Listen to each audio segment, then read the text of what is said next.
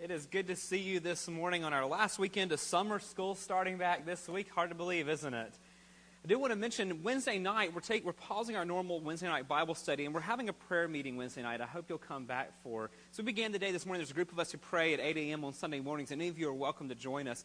And this morning was such a sweet time as we met with the Lord because we were praying over the kids of the church. We were praying for our teachers from this church who serve in the community. We were praying for the schools. It was just a neat time of meeting with the Lord. That's what we're going to do on Wednesday night. And So we just want to invite you to come back. We're going to pray for the schools in the area. We're going to pray for our kids. We're actually bring our kids in here and lay hands on them and pray over them Wednesday night. We're going to pray for the teachers in our church and other teachers we know. It's just a chance for us to cover the start of the new school year with prayer. And so I just want to invite you back Wednesday night, 6 o'clock in this room. I hope you'll join us for that. We're continuing our journey through the Gospel of John. We're picking up where we left off last week in John chapter 8. So if you want to be finding that, we'll be in John chapter 8 this morning. As we begin, I want to ask you the question Think back to your childhood. Did you ever get asked, and it may or may not have happened to you, but were you ever asked, to whom do you belong?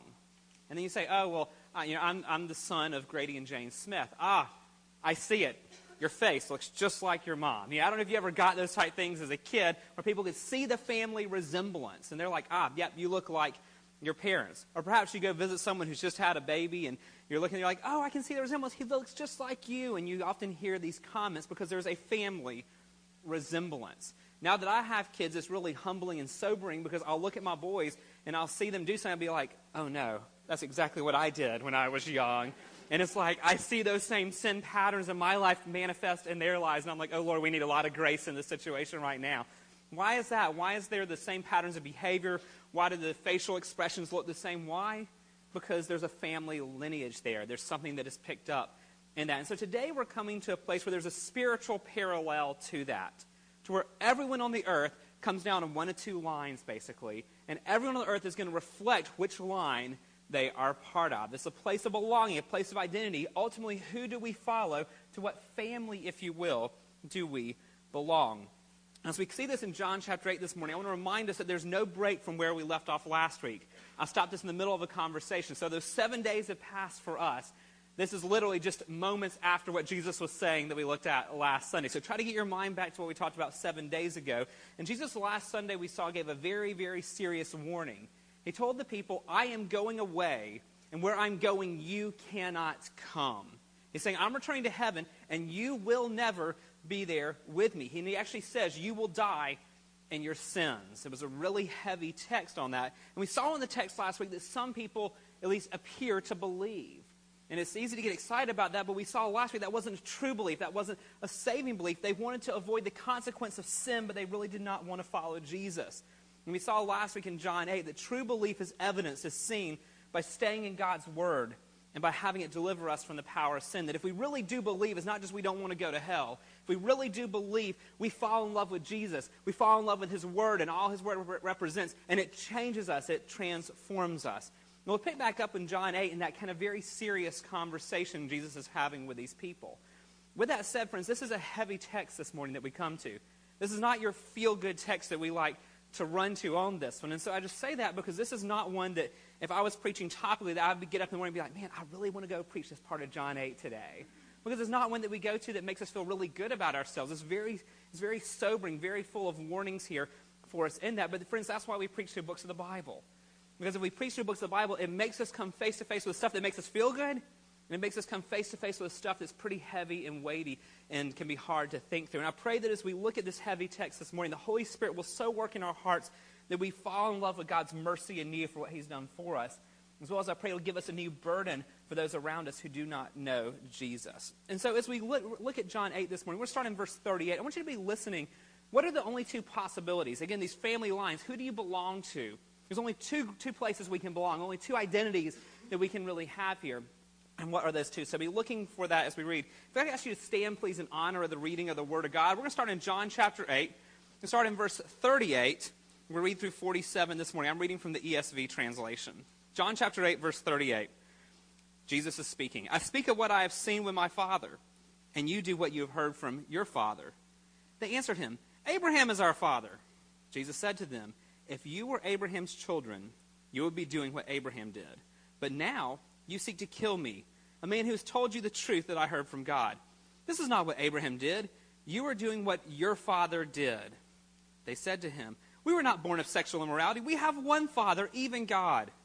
Jesus said to them, If God were your Father, you would love me, for I came from God and I am here.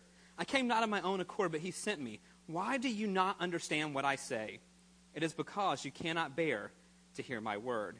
You are of your father, the devil, and your will is to do your father's desires. He was a murderer from the beginning and has nothing to do with the truth, because there is no truth in him. When he lies, he speaks out of his own character, for he is a liar and the father of lies. But because I tell the truth, you do not believe me. Which one of you convicts me of sin? If I tell the truth, why do you not believe me? Whoever is of God hears the words of God. The reason why you do not hear them is that you are not of God. Would you pray with me? Father, I thank you for your word, your inspired, infallible, and errant word of God. And Father, we're thankful that all of your word is God breathed and is profitable for teaching, for correction, for rebuke, for training in righteousness. And Father, I pray this day you would take this heavy text for us and you would use it to make us more like you desire us to be. I pray you'd let us marvel at your mercy today. And I pray you burden our hearts afresh for those around us who do not know you this morning. Would you have your way through your word? And I pray your Holy Spirit would make your word come alive in each of our hearts. And we ask it in Jesus' name. Amen. Thank you. You may be seated. So there's one main idea I want you to see from this text this morning as we look at this part of John chapter 8 as Jesus continues his conversation. simply this unless someone has been changed by Jesus, that person is being led by Satan, no matter how religious they think they are. Again, unless someone has been changed by Jesus, that person is being led by Satan, no matter how religious they think they are. And the, remember where we left off last week? This is a conversation with a group that thinks they're religious. Their confidence is in their religious heritage. But we saw last week their lives had not been changed.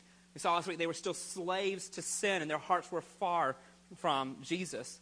And he makes it very clear today it's because they're being led by Satan, even though they are very religious. So unless someone has been changed by Jesus, that person is being led by Satan no matter how religious they think they are. So let's kind of take that and think through those ideas from the text this morning. First of all, let's start with the idea of how, how religious these people think they are, because that's the context we're looking at. So look at verses 38 and 39. Jesus is speaking to this Jewish crowd and says, I speak of what I have seen with my father, and you do what you have heard from your father. They answer him, Abraham is our father. And we'll just pause right there.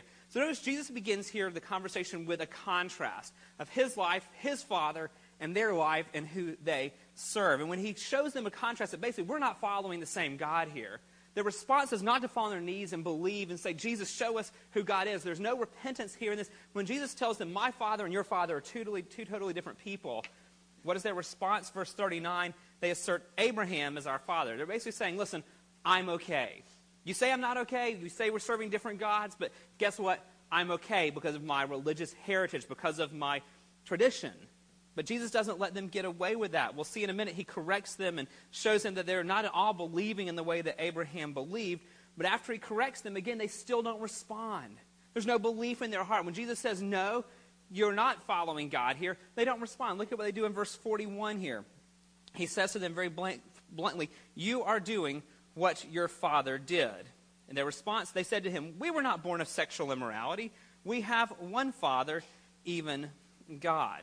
They're asserting that they are true children of God. They really follow God. They're saying we're not fallen away. What's this? We're not born of sexual immorality. Think through the Old Testament. Often to convey people falling away from God, the imagery of adultery was used to convey that idea of forsaking God and turning away from God. When they say this, that we're not born of sexual immorality, they're saying we haven't turned away from God. God, the one true Father, is our God too. Friends, this group thinks they are following God when in reality they're not. This group thinks they are okay with God, and in reality, they do not even know Him. And before we just think this is something in past history, human nature hasn't changed. People still do this today. As we talk to people about the gospel of Jesus Christ, I'll often hear people say, Grady, I'm okay. I'm really okay. And their response is not much different than this. Why do they think they're okay? Well, I joined a church when I was a kid. Yeah, I haven't walked through the doors in 20 years, but, you know, I'm okay because I have a church membership. I'm okay because in Vacation Bible School I raised my hand and I prayed a prayer, and so I'm okay. Or I hear a lot of times, you know, well, I'm okay because I'm a moral person. Look at all the awful stuff happening in the world today. And I don't do any of that. I'm a pretty good person. So they're putting their confidence not in what God has done. They're putting their confidence in thinking that they are okay. And so then and now, there's many people who are religious people who are even church members, but yet are, their hearts are far, far from God. And that's evidence in the fact their lives have not been changed by Jesus. So unless someone has been changed by Jesus, that person is being led by Satan, no matter how religious they think they are. So I'm to see this group that Jesus addresses here, how their lives have not been changed. This is fascinating to look at what Jesus indicates about where they are. And as we look, there's three things that have not changed in their life in this text. When you we go through and see what Jesus is confronting them with, you see three evidences, three aspects of their life where they have not been changed, where they really are not following. And think back to the whole message of the book of John. True belief changes us. True belief is receiving a radical transformation from above. True belief is not just intellectual. True belief changes us. And look at what Jesus points out in their life. Three things that have not been changed. First thing that's not changed is their behavior. Their behavior is no different. Look at verses 39 through 41. They answered him, Abraham is our father. Jesus said to them, If you were Abraham's children, you would be doing what Abraham did. But now you seek to kill me, a man who has told you the truth that I heard from God. This is not what Abraham did. You are doing what your father did. Jesus just told them in the, a few moments before, we saw last week, that they're slaves to sin. When you look at their lives, there is no evidence of holiness, no evidence of righteousness, no evidence of following God. They are slaves. They are bound to their sin. And one area he highlights here is their heart's desire to kill Jesus. He says, You seek to kill me. They're so evil, their hearts and their behavior is so wrong in God's standards, they're ready to kill Jesus. Their behavior has not been changed. But why has their behavior not been changed? Number two, their behavior has not been changed because their heart affections, their heart desires have not been changed. Their heart desires have not been changed. Look at verse 42. There's no transformation of their desires. Jesus said to them, If God were your father, you would love me, for I came from God and I am here. I came not of my own accord, but he sent me. Their heart's desires have not changed. They do not love Jesus. There's no longing for God in this. There's two things Jesus points out here about what they should love. They should love his incarnation here. It says here, I came from God. In the Greek, that's past tense. He has already come. That is the incarnation. This is what we celebrate at Christmas. The, he was born of a virgin. He was born miraculously here, and he came of a baby. God took on human flesh. They should love that. That should fill their hearts with hope and awe and wonder that God came amongst them and amongst people. But they also are to love his ongoing presence. He says, I am here in verse 42. That's the ongoing tense. I am continually with you. And friends, when we think of Jesus, we think not only that he came and we celebrate the nice little nativity scene at Christmas, but we celebrate He's Emmanuel. He is God with us, He is God with His people. But this group doesn't believe that. This group doesn't love Jesus for He is. Their heart affections are not changed. So you look, should there be change if you follow Jesus? Yes, but there's no change in their behavior because there's no change in their heart. And the reason why there's no change in their heart, that's number three, there's no change in their beliefs. Look at verse 43. There's no change in their beliefs, their worldview, their understanding of who God is. Verse 43 Why do you not understand what I say? It is because you cannot bear to hear my word.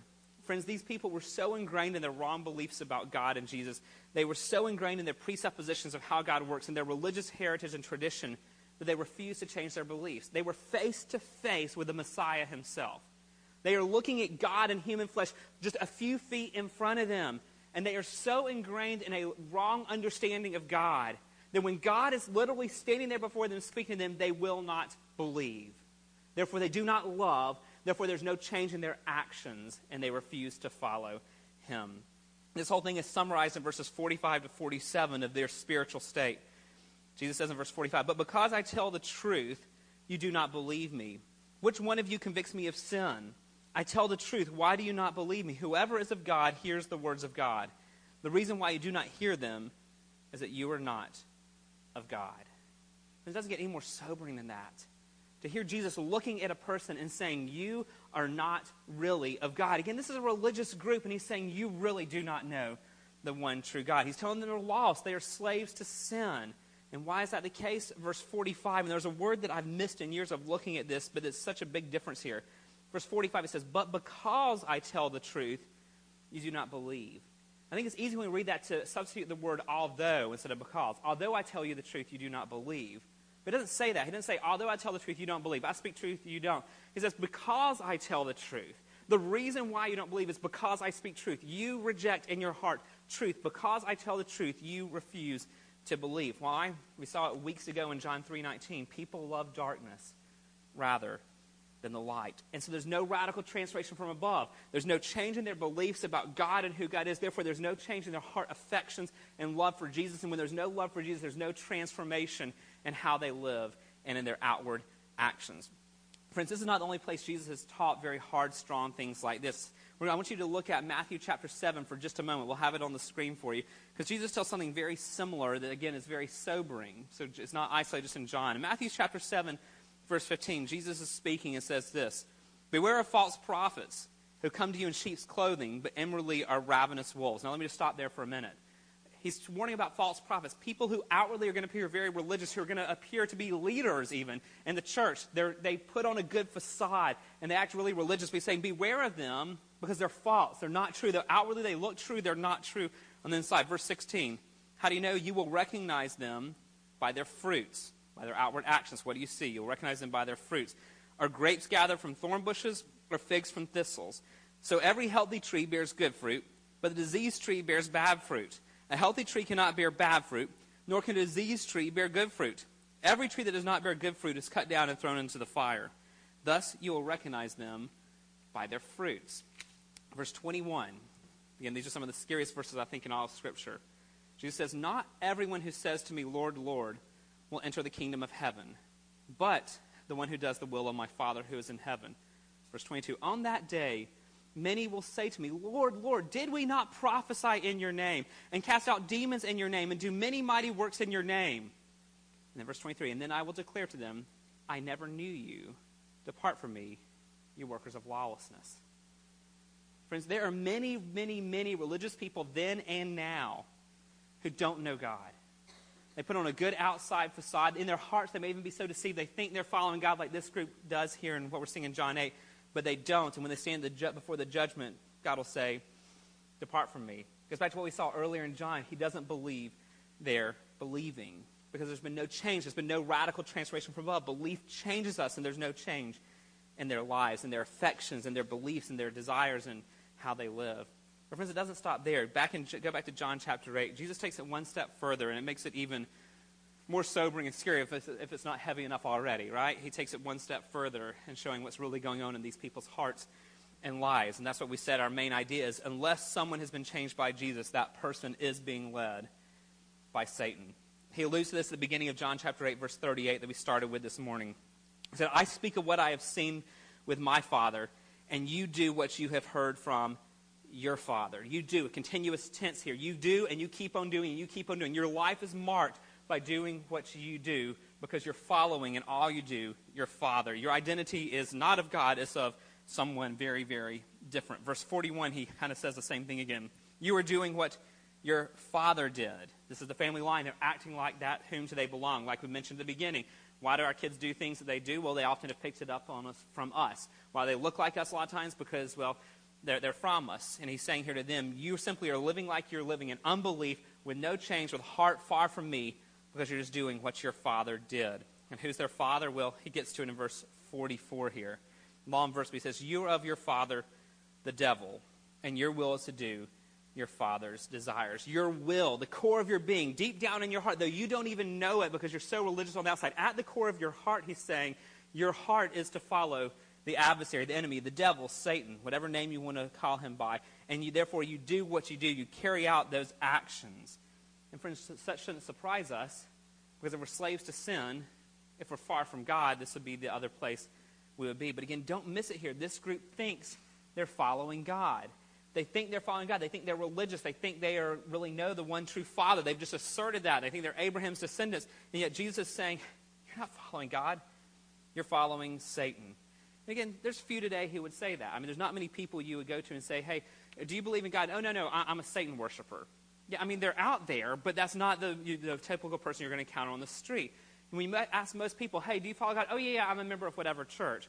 Oh, yeah, I went to church when I was a kid. I'm okay. We kind of assert those same things. There's very few who are going to assert, oh, yeah, I'm a Satan follower, just like this group wouldn't do that. But in the core, if they are not following Jesus and believing in Jesus the way Jesus lays out belief, in their core, that is who they are following, even if they don't realize that. Who is this Satan who they are enslaved to? We could do a whole sermon series on that, right? So, like I say a lot of times, we'll get to that one day. So, we'll, we'll do a whole sermon series on spiritual warfare and how that impacts the Christian life on this. But let me just say this for this morning. Friends, too often we talk about Satan, demons, the devil, spiritual warfare. We have this kind of cartoonish mindset in our heads from the old Saturday morning cartoons of some little red guy with a pitchfork in his hand, and we all kind of laugh about it. And the reality is the enemy's got us pretty deceived where we really don't even remember there is a very real enemy out to destroy us. We forget there's a very real spiritual being who hates God, who was the greatest of the angels, who fell from heaven, led a rebellion against God in heaven, and has been cast down into hell, but is still roaming the earth trying to destroy people, trying to destroy the church, trying to destroy God's people, who still hates God and still hates God being worshipped, do all he can to divide churches, do all he can to divide marriage, do all he can to enslave people into sin. This is not some little red guy with a pitchfork. There's a very, very real spiritual being seeking to destroy what God is doing and seeking to destroy us in the process. And there's much we could say about that, but the text highlights two aspects of who this spiritual being, Satan, the devil, really is. Look at verse 44. Jesus says, You are of your father, the devil and your will is to do your father's desires. He was a murderer from the beginning and has nothing to do with the truth because there is no truth in him. When he lies, he speaks out of his own character, for he is a liar and the father of lies. Just two things that are highlighted here. Again, maybe one day we can do a whole study of this.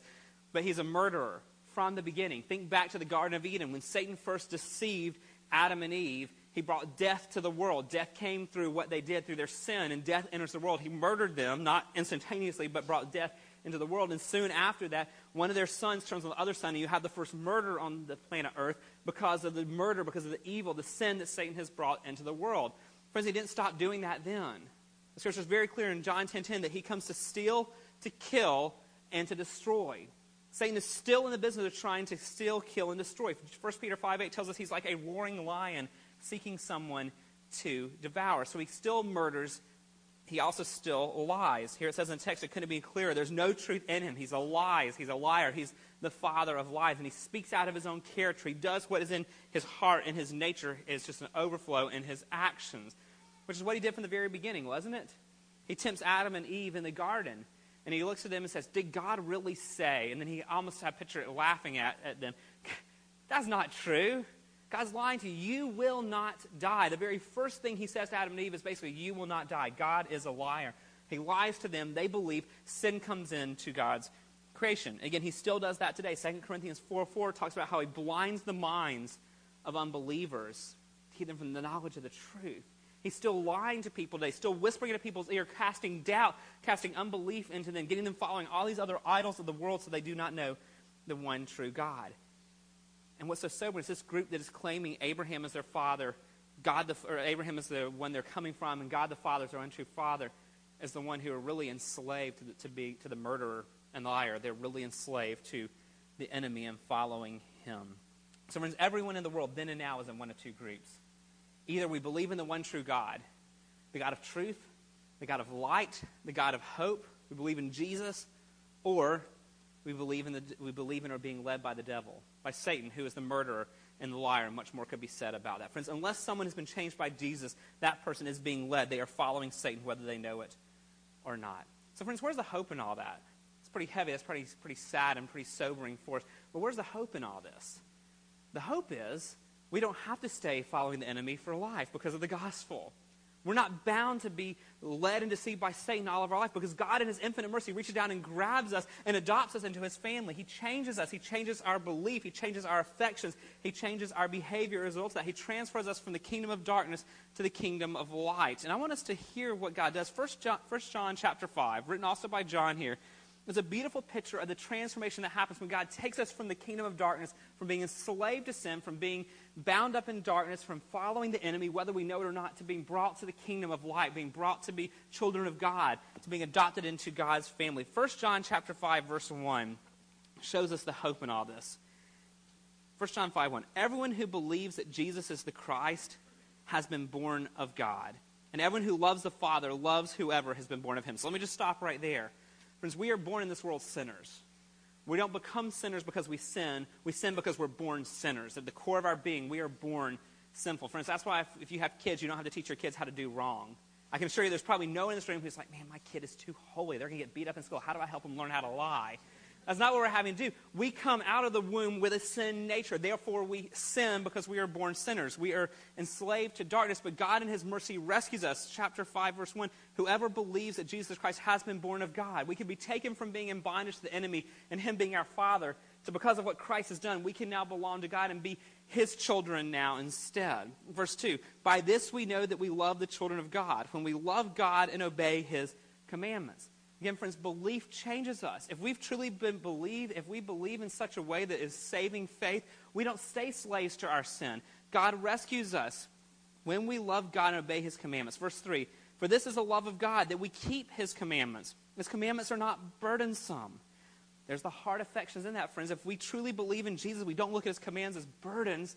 There's joy in this because we're his children. We want to follow him. Verse 4 For everyone who has been born of God overcomes the world.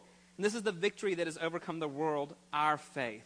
Who is it that overcomes the world except the one who believes that Jesus is the Son of God? So, friends, what is the hope? We don't have to stay slaves to the enemy. We don't have to stay slaves to, our, to sin. God has rescued us, God has adopted us, and God is our Father if we are in Christ. Now, as we think about this text, there are several things I want to ask you for consideration for application to your life. The obvious first question to this is what does your life show? What's your life show? When you look at your beliefs, when you look at your heart affections, when you look at your behavior, outward actions, what does your life show? Who are you following? Who is your father? Is the fruit of your life anger and immorality and selfishness and lust and dishonesty and strife and conflict and on and on? You get the picture. Or is the fruit of your life love, joy, peace, patience, kindness, goodness, faithfulness, gentleness, self control? Is the fruit of your life love for God and love for others? Contentment, patience in the trials? What is the fruit? What is the evidence of your life? What do you see? What do others around you see? Not that our works save us, but, our, but the works show what's happening inside our heart. What is the fruit, the evidence of your life, of who you are following? And friends, if any of you are looking at your life and you're thinking, there's no evidence I've truly believed, again, I'm not asking how religious you are, there's no true evidence that you've really believed. The promise of God's word in Romans 10 is everyone who calls on the name of the Lord can be saved. If you look at your life and you under conviction that, my, that the fruit of my life is I am far from God, Romans 10 invites you to call out to him and he will rescue. He'll save you. He'll adopt you and bring you into his family so you no longer have Satan as your father, but you have God as your father. For a lot of you, I see the fruit of your life as your pastor. I get the joy of seeing what God is doing in so many of your lives. And so my first point of application is kind of expected. If you see it, give God the praise. It's his work, not ours, okay? And that's kind of the one we say week after week, but it's true if there's change in our life, it's because God has brought us salvation. God is the one who has adopted us. God has done the work. Therefore, we are thankful and we, are, and we worship in response. But there's three more things I want us as believers to think about in, in, in light of this text. First one is this.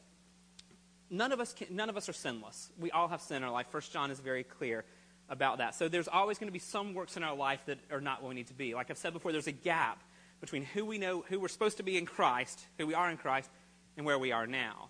So the question is, what do we do about that gap? The reality is, friends, if you go back to the kind of think of the imagery of a fruit tree, you'll know them by their fruits. You know, if I'm driving down towards Disney and you see how the orange grows, I don't have to try to persuade my boys that those are apple trees. I mean, I can't get that past them. They know they're orange trees. They see the oranges on them. And so if you look at your life and you see some fruit growing that is inconsistent with who you are supposed to be in Christ, the reality is most of us just try to chop that piece of fruit off. There's an apple on the tree and it's supposed to be an orange tree, so we cut the apple off. Then a few years later, the apple grows back.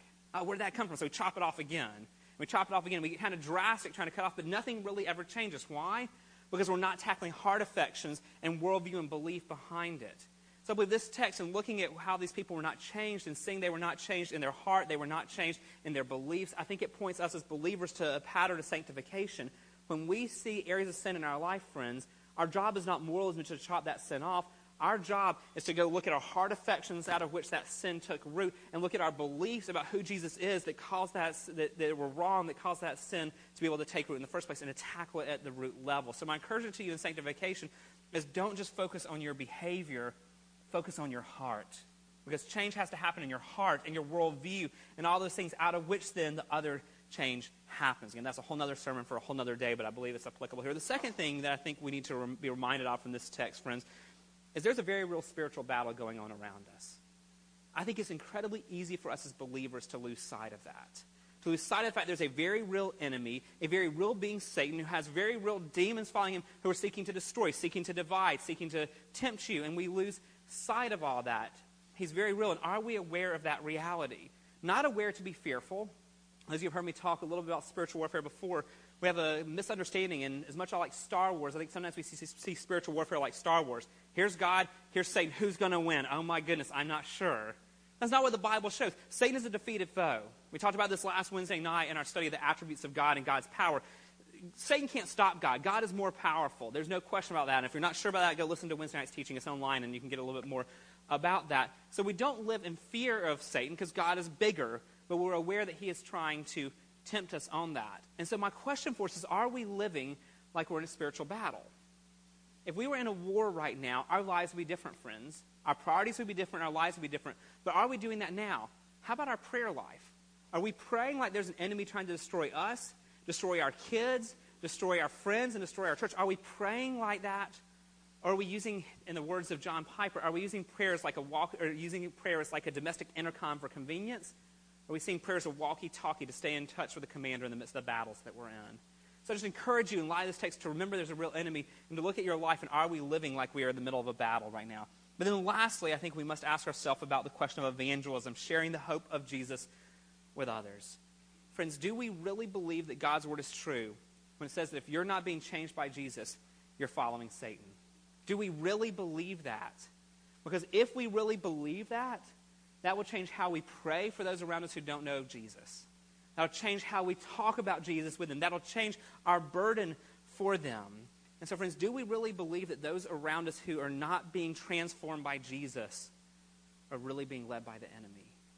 And if so, I pray that will motivate us to pray harder for them and share more with them. Like we saw last week, we can't scare them into belief, but we can hold Jesus high before them and let them see the greatness of Jesus and pray that God will open their eyes to see who he really is, that they might find the joy that we have in walking with him. Would you pray with me? Father, I thank you for your word. God, I'm thankful that you show us who you are and what it means to follow you. Father, I thank you that you don't leave us wondering those things. And Father, I pray that you would help myself and these precious brothers and sisters have even deeper understandings of what true belief looks like. Father, I pray you would forgive us for the times we make belief into something, just some trivial passing thing, when in reality, belief changes us. God, I pray you be changing me, you be changing these brothers and sisters at the core of our heart affections. God, increasing our love for you, increasing our just awe and wonder of you. Would you be increasing our faith in you and seeing you move, increasing our trust in you? And I pray out of that, God, we'd be able to walk in holiness. Not just striving for morality for morality's sake, but God, we'd be able to walk in holiness because we believe in you and because we love you so much. God, we can't manufacture that. That is a gift of your grace. And we ask that you pour out your grace on us that we might have those desires for the things of you. Father, I pray as well this week that you make us mindful where there's a, real, a very real enemy seeking to destroy us. And Lord, I'm especially thinking of our children and our teenagers and our college students as they start back to school over the next week. God, I pray you get into their minds the truth that when they're faced with temptation, when they're faced with doubts and stuff, that there's a very real spiritual battle going on. That there's an enemy going after their souls and going after them. And God, I pray you would make them ever vigilant, ever aware of the battle that they are in. That they might look to you as their strength, look to you for their salvation, and look to you that they might walk in holiness before you and make you known to a lost and dying world so in need of hope all around us. And Father, I pray for all of us as well, God, that you would burden our hearts for the, the multitude of lost around us. Father, all over this city are thousands and thousands and thousands of people right now who have no hope thousands of people who are slaves to their sin because ultimately they're following Satan, that Satan is their father, even though they don't know that. Now, you've sovereignly put us in their path. God, it may be one of our neighbors. It may be someone sitting at the next desk in the classroom at school. Maybe someone meeting in a checkout line at Walmart. It may be a family member, maybe a close friend. Lord, you know who they are.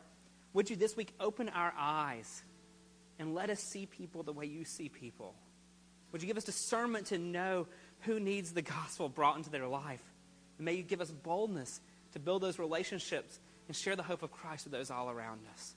And Lord, Lord, in this, as we pray for our own self and our own holiness, our own love for you, as we pray for our kids, as we pray for those around us who need the gospel, Lord, ultimately our prayer is, Lord, let your kingdom come, your will be done.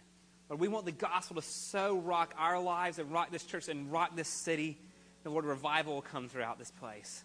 And God, we can't manufacture that through any means. That is simply your grace and your moving. And so we plead with you and ask you to transform us and transform this city, that it be a place for your glory and your kingdom. And we ask it in Jesus' name. Amen. Would you stand and sing our closing song?